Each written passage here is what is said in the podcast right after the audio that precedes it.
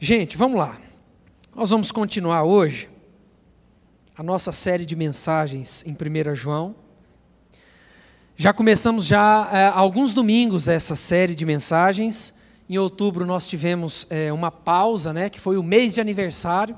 Então cada domingo nós tivemos aí um preletor especial convidado e agora em novembro nós retomamos a nossa série em 1 João e nós vamos continuar caminhando nessa ideia da essência do evangelho.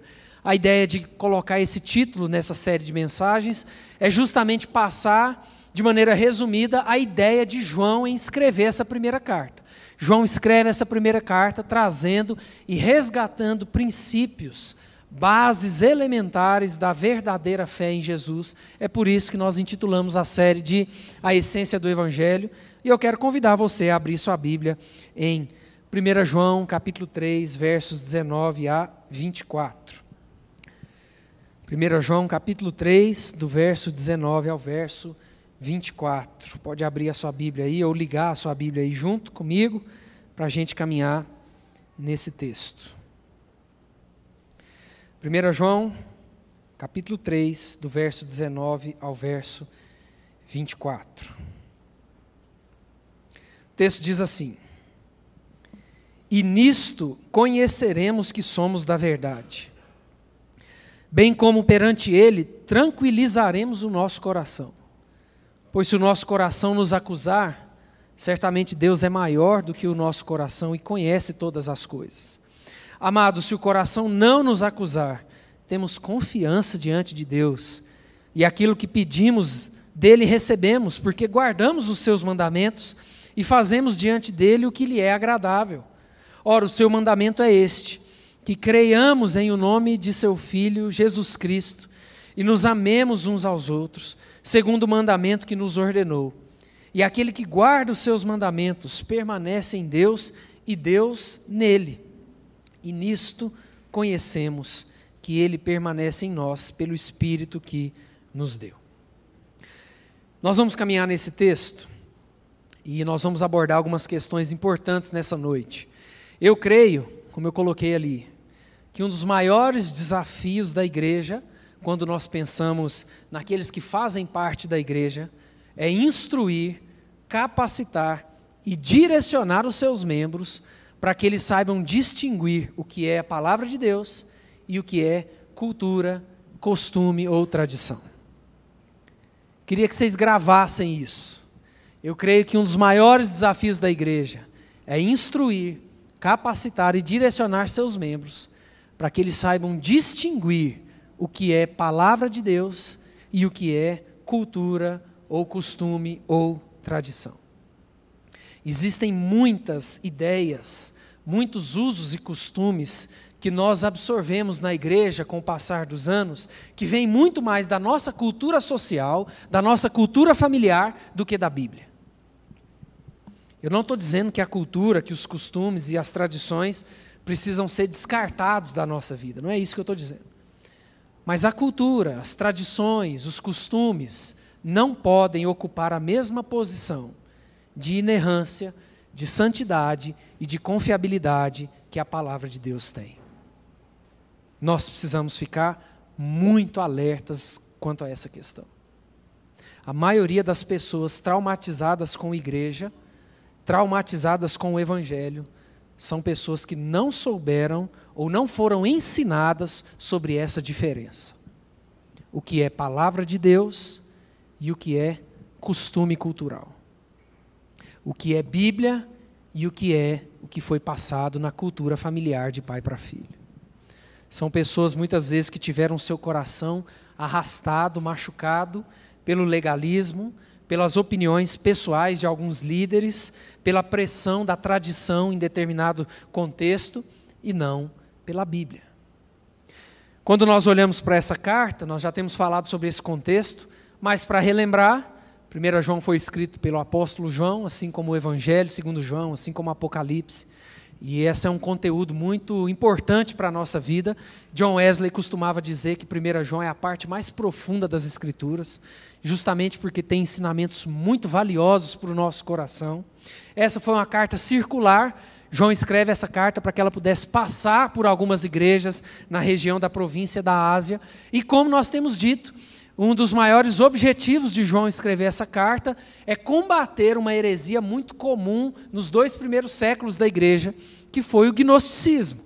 O gnosticismo foi uma seita que nasceu ali no seio da igreja e estava ganhando proporção e ganhando força no meio das igrejas nos dois primeiros séculos, pregando coisas totalmente contrárias à palavra de Deus e ao Evangelho. Um dos motivos, então, de João escrever essa carta é fortalecer essas igrejas no verdadeiro Evangelho, para que eles não deixassem o coração deles ser levado por outras coisas, como os pensamentos dos gnósticos, que diziam que Jesus não tinha se encarnado, que diziam que santidade não valia de nada, como o corpo é totalmente mau e o espírito é totalmente bom, uma vida devassa, né, vamos dizer assim, é totalmente normal que diziam que a salvação seria alcançada por uma transcendência de conhecimento e não pela fé em Cristo. E João, então, com seu estilo firme, mas também amoroso, vai investir seus ensinamentos, suas exortações e suas palavras de encorajamento nesse objetivo, de fortalecer a verdadeira fé dessas igrejas. Então, se a gente pudesse caminhar lá do início da carta, a gente vê João falando sobre os aspectos morais do Evangelho que Deus é luz e nele não há treva nenhuma. Se a gente fosse caminhando um pouco mais, João fala de aspectos relacionais, sociais do Evangelho, que ele volta nesse capítulo, do amor demonstrado de maneira prática entre os irmãos. Ele traz palavras de encorajamento, de exortação, sempre no objetivo de nos firmar na essência do Evangelho, nos pilares da fé. E há dois domingos atrás nós começamos a conversar sobre viver como filho de Deus. O que é viver como filho de Deus? O que, que isso tem a ver com a minha vida e com a sua vida?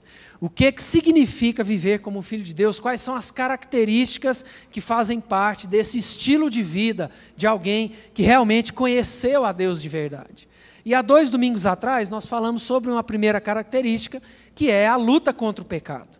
Nós conversamos sobre isso. Viver como filho de Deus é lutar contra o pecado.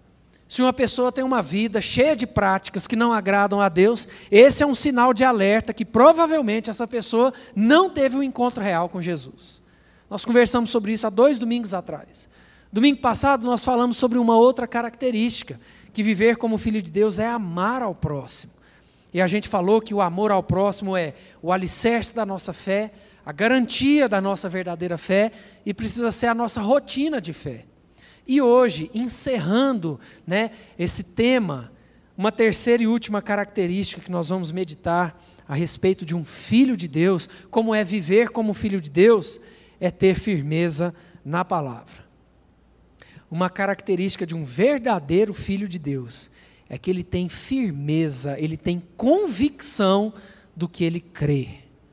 E isso está revelado na palavra.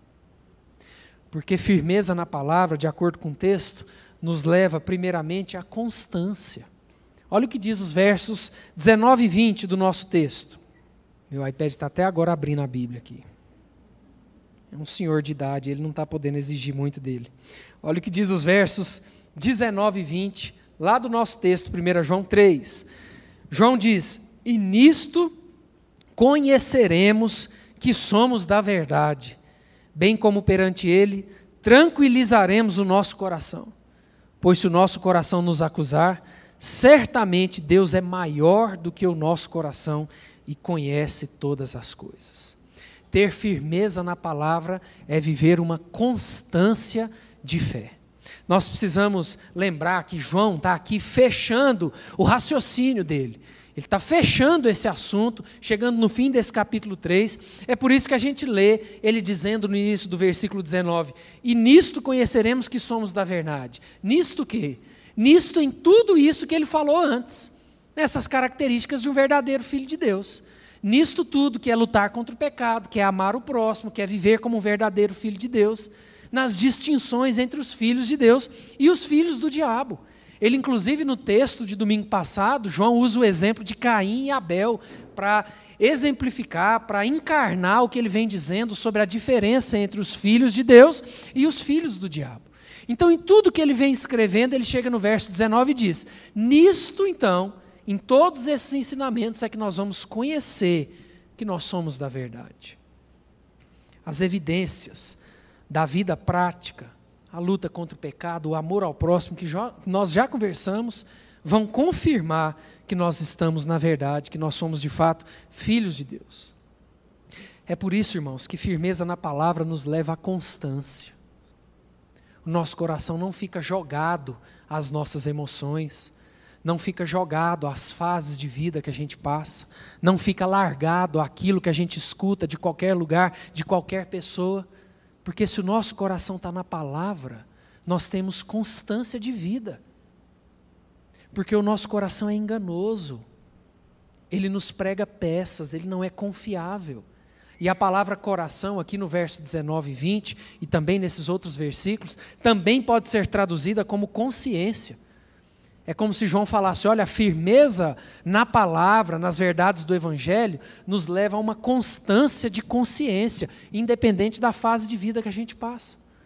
E toda a Bíblia vai nos alertar sobre o perigo do nosso coração, o perigo da nossa consciência, das nossas emoções. Esse é um campo muito complicado, é um campo muito delicado, é um campo enganoso, nós precisamos tomar cuidado.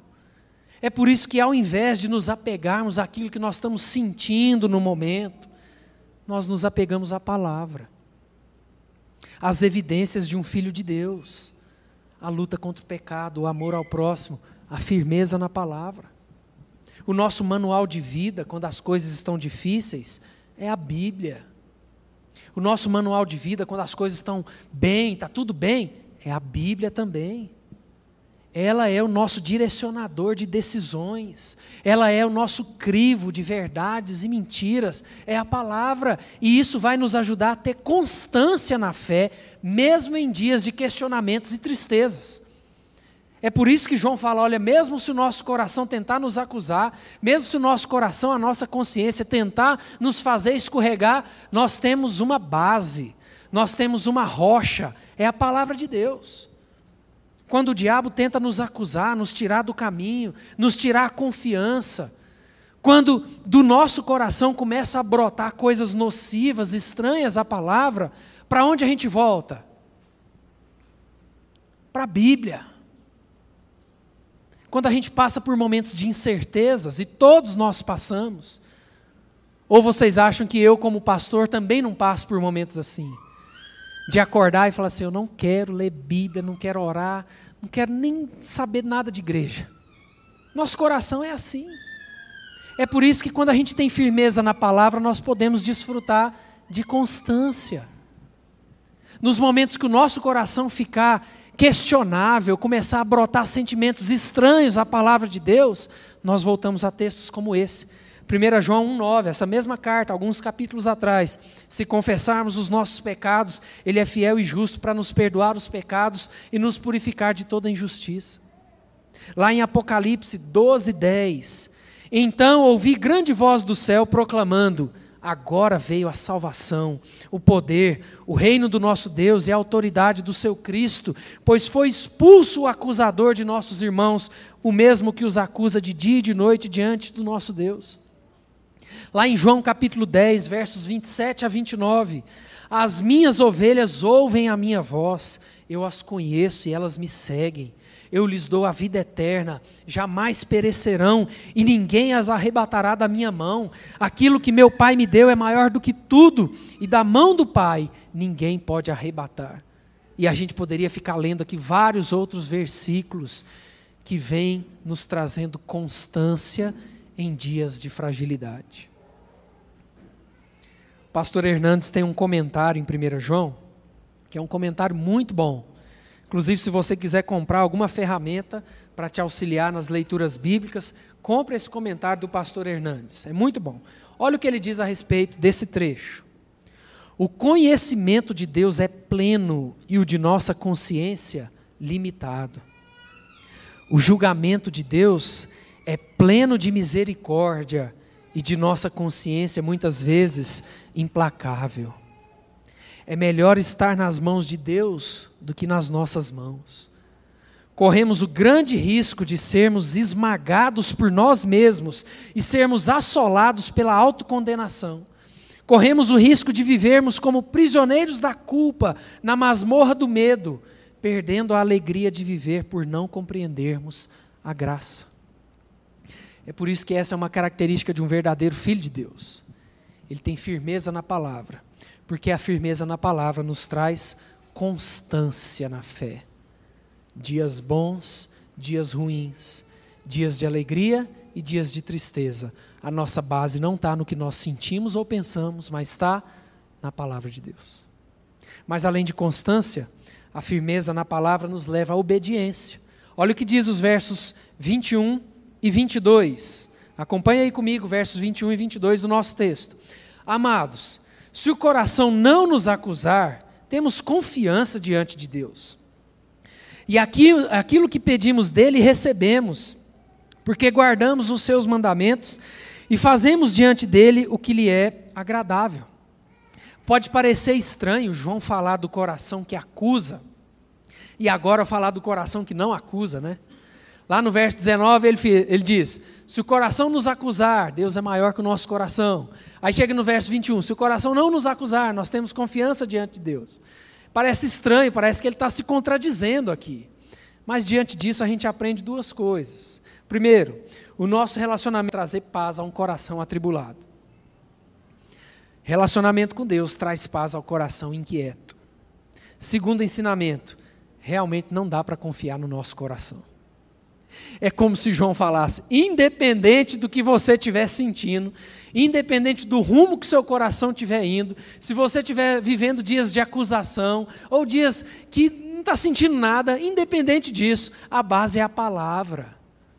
Tem muita gente que vive uma vida longe dos caminhos de Deus, sem nenhum tipo de constrangimento, sem nenhum tipo de acusação do coração. É por isso que o nosso coração não pode ser base para nada, porque ele não é confiável. Seja ele nos acusando ou não, a base não pode ser ele, tem que ser o coração. Jeremias 17, versos 9 e 10, o texto muito conhecido. Enganoso é o coração, mais do que todas as coisas, e desesperadamente corrupto, quem o conhecerá? E o verso 10 diz: Eu, o Senhor, esquadrinho o coração, eu provo os pensamentos, e isto para dar a cada um segundo o seu proceder, segundo o fruto das suas ações. Um relacionamento com Deus traz paz ao nosso coração, à nossa consciência. Mas mesmo em momentos que o coração está bagunçado, está atribulado, está inquieto, fique com a palavra de Deus. E é muito interessante a convicção que João escreve o verso 22, né? Quando ele diz: Aquilo que pedimos receberemos, pois temos guardado os seus mandamentos e fazemos diante dele o que lhe é agradável. Firmeza na palavra leva à obediência. Lá em Tiago, capítulo 4, versos 2 e 3, olha o que Tiago diz a respeito disso. Cobiçais e nada tendes, matais e invejais e nada podeis obter, viveis a lutar e a fazer guerras, nada tendes porque não pedis, Pedis e não recebeis, porque pedis mal, para esbanjardes em vossos prazeres. Existe uma ligação entre os nossos pedidos de oração e a nossa firmeza na palavra. Existe uma ligação entre a nossa vida de oração e a nossa vida prática no dia a dia. A ideia que nós precisamos trazer aqui é que quando nosso coração está firme na palavra, quando nosso coração é guiado pela vontade de Deus, em obediência a Ele, inevitavelmente os nossos desejos e os nossos anseios serão aquilo que Deus tem para a nossa vida. É por isso que João, no verso 22, fala: Nós vamos pedir e as nossas orações serão atendidas, por quê? Porque nós temos vivido uma vida de obediência a Deus. Porque nós temos ouvido a palavra e colocado em prática. Porque nós temos levado a sério esse negócio. Lá em Mateus capítulo 7, versos 7 e 8, Jesus diz: Pedi e dar-se-vos-á. Buscai e achareis. Batei e abrir-se-vos-á, pois todo o que pede recebe, o que busca encontra, e a quem bate, abrir-se-lhe-á. John Stott comenta esse versículo dizendo o seguinte: João não pretende querer dizer que Deus ouve e responde às nossas orações simplesmente pela razão subjetiva de que temos consciência limpa e coração que não nos acusa. há uma razão objetiva, moral, a saber, porque guardamos os seus mandamentos e fazemos o que diante dele lhe é agradável. A obediência é a condição indispensável, não a causa meritória da oração respondida. Ter firmeza na palavra nos leva à obediência a Deus. Não é obediência ao nosso coração ou às nossas emoções. E isso vai justamente contra tudo que a gente escuta em muitas músicas e vê aí em séries e tudo mais. Siga o seu coração. Está lascado se for seguir o coração.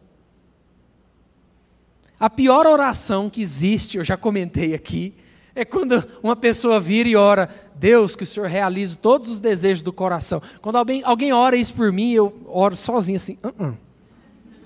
de jeito nenhum. Essa eu não vou falar amém.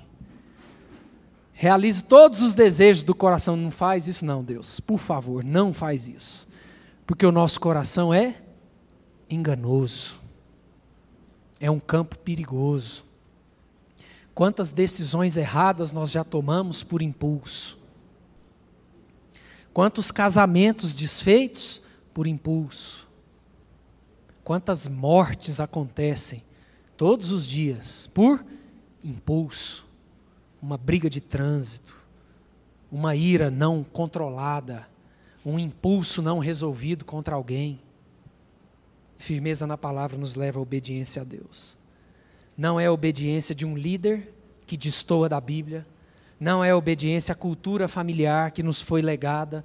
Firmeza na palavra nos leva à obediência a Deus. E por último, firmeza na palavra nos leva à proximidade intimidade com Deus. Olha o que diz os últimos dois versículos, versos 23 e 24. Acompanhe aí comigo. Os últimos dois versículos. Ora, o seu mandamento é este: que creiamos em o nome do seu Filho Jesus Cristo e nos amemos uns aos outros, segundo o mandamento que nos ordenou. E aquele que guarda os seus mandamentos permanece em Deus e Deus nele. E nisto conhecemos que Ele permanece em nós pelo Espírito que nos deu. Firmeza na palavra nos leva à proximidade, à permanência, a uma maior intimidade com Deus. Vejam que tem um tom de conclusão aqui nas palavras de João, né? Um tom de revisão, de repetição. Ele fala de novo sobre luta contra o pecado, sobre amor ao próximo, que a gente já falou nos últimos dois domingos. João vai praticamente repetir aqui o que ele já disse na carta, o que ele já disse nesse capítulo, para enfatizar que viver como filho de Deus é ter firmeza na palavra e desfrutar de permanência, proximidade e intimidade com o Senhor. Independente da denominação, independente da igreja, uma igreja bíblica desfruta de proximidade, de intimidade com Deus. A comparação que Jesus usa, por exemplo, nos evangelhos, da videira e dos ramos, vai justamente trazer essa ideia aqui. Nos ensina muito sobre esse princípio. Todo ramo ligado, conectado à videira, gera frutos. Mas a comparação também nos fala que todo ramo, todo galho que é cortado da videira, que não está mais ligado à videira, ele vai murchar e vai morrer. É essa ideia que firmeza na palavra nos leva a uma maior proximidade, intimidade de Deus. Não existe intimidade com Deus sem uma vida de leitura e meditação na palavra. Gravem isso. Não existe intimidade com Deus sem uma vida de leitura e meditação na palavra. É por isso que tem muita gente dentro das igrejas que sofre e que fica traumatizado porque acha que vai ter proximidade de Deus só com o sermão de domingo. Acha que vai ter proximidade de Deus só com o arrepio que ele sente na hora da música. Acha que vai ter proximidade com Deus indo na igreja todo dia, em alguma reunião. Proximidade com Deus só existe diante de vida na palavra. pastor Augusto Nicodemos também tem um comentário em 1 João, e ele diz algo que eu achei muito interessante. A permanência em Deus não é uma experiência mística. Consiste em permanecer no ensinamento apostólico sobre Jesus, o Filho de Deus, e viver de acordo com isso. É por isso que firmeza na palavra nos leva à permanência, a proximidade de Deus. E quem nos leva a essa permanência, a essa proximidade, que vai trazer paz e vai trazer convicção, que vai nos ajudar e nos guiar na vontade de Deus, como João diz no último versículo, é o Espírito Santo. É o que ele diz no verso 24. O Espírito Santo age através da palavra. O Espírito Santo convence através da palavra. O Espírito Santo exorta, corrige consola através da palavra. Ontem eu estava com alguns amigos aqui em Goiânia e, como toda vez que eu sento em alguma roda, o assunto é a igreja, né? Por mais que eu não queira falar não tem como fugir. O pastor Valvir sabe como é que é isso. E esses são amigos que não são crentes, né? E volta ao assunto de igreja. Porque na igreja fulano de tal aconteceu isso, não sei o quê, o que, que você acha? Ai, eu acho isso e isso. Aí começa aquela coisa toda. E eu lembrei desse texto que a gente ia meditar hoje à noite. Porque Deus foi muito sábio quando ele fez a igreja. Porque ele deixou um manual, que é a palavra de Deus. E me veio esse insight, assim, naquela conversa com eles, de falar assim: olha, obrigado, Carlos. Independente da sua igreja ou da igreja que você está falando, independente desse líder ou essa líder, independente dessa pessoa ou aquela pessoa, independente de mim ou de qualquer pessoa, existe uma base. É a palavra de Deus. O que está ali, está ali. O que não está, é invenção. É por isso que só a palavra nos leva à proximidade com Deus. Você pode estar numa igreja com mil e tantas pessoas, ou numa reunião com três pessoas. Você pode estar ouvindo o melhor pregador do mundo, ou um pregador que acabou, sei lá, de se formar no, no seminário, está começando essa caminhada. Independente de tudo isso, proximidade com Deus vem através da palavra. Romanos 8, 14 a 16, olha o que Paulo diz. Pois todos os que são guiados pelo Espírito de Deus são filhos de Deus porque não recebestes o espírito de escravidão, para viverdes outra vez atemorizados, mas recebestes o espírito de adoção, baseado no qual clamamos: Abba, Pai. O próprio Espírito testifica com o nosso espírito que somos filhos de Deus. E é assim que João conclui o verso 24. E aquele que guarda os seus mandamentos permanece em Deus e Deus nele. E nisto conhecemos que ele permanece em nós, pelo Espírito que ele nos deu. O Espírito Santo, através da palavra, vem carimbar um selo de originalidade na nossa fé.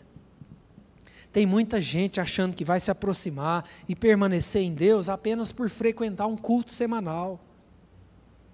Tem muita gente achando que vai ter proximidade com Deus dando uma oferta. Tem muita gente achando que vai ter proximidade com Deus tendo uma vida socialmente admirada, ou estudando teologia, lendo muitos livros. Intimidade, proximidade e permanência em Deus vem por meio da palavra. Para a gente concluir, irmãos, quero voltar à frase lá do início.